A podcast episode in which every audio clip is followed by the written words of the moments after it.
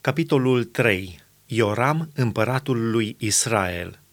Ioram, fiul lui Ahab, a început să domnească peste Israel la Samaria în al 18-lea an al lui Iosafat, împăratul lui Iuda. A domnit 12 ani.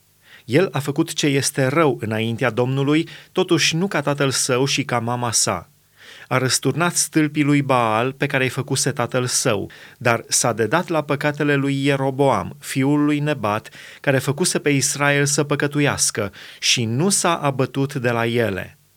Meșa, împăratul Moabului, avea turme mari și plătea împăratului lui Israel un bir de o sută de mii de miei și de o sută de mii de berbeci cu lâna lor. La moartea lui Ahab, împăratul Moabului s-a răsculat împotriva împăratului lui Israel. Împăratul Ioram a ieșit atunci din Samaria și a numărat pe tot Israelul. A pornit și a trimis să spună lui Iosafat, împăratul lui Iuda. Împăratul Moabului s-a răsculat împotriva mea. Vrei să vii cu mine să luptăm împotriva Moabului? Iosafat a răspuns – voi merge, eu ca tine, poporul meu ca poporul tău, caii mei ca ai tăi.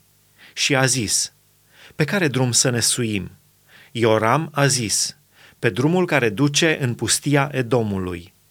Împăratul lui Israel, împăratul lui Iuda și împăratul Edomului au plecat și, după un drum de șapte zile, n-au avut apă pentru oștire și pentru vitele care veneau după ea. Atunci împăratul lui Israel a zis, Vai, Domnul a chemat pe acești trei împărați ca să-i dea în mâinile Moabului.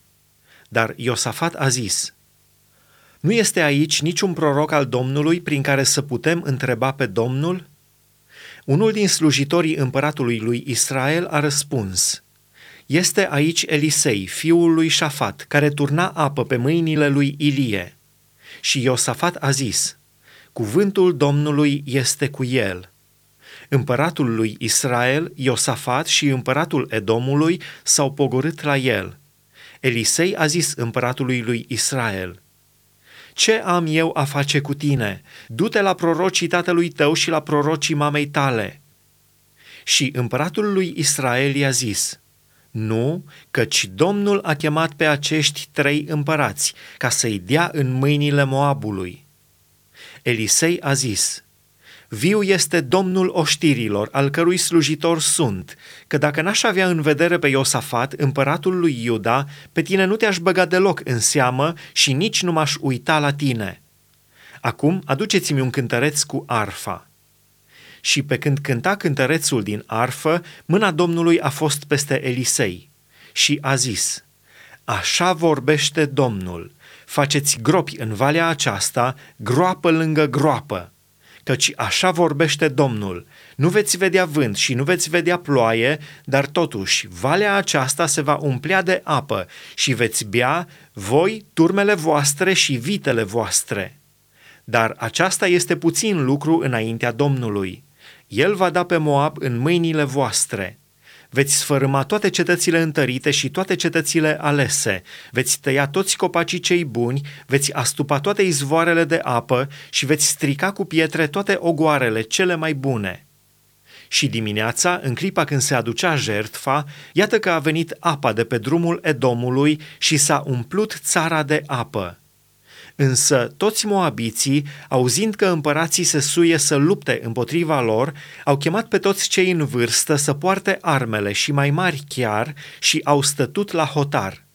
S-au sculat diz de dimineață și când a strălucit soarele peste ape, moabiții au văzut în fața lor apele roșii ca sângele.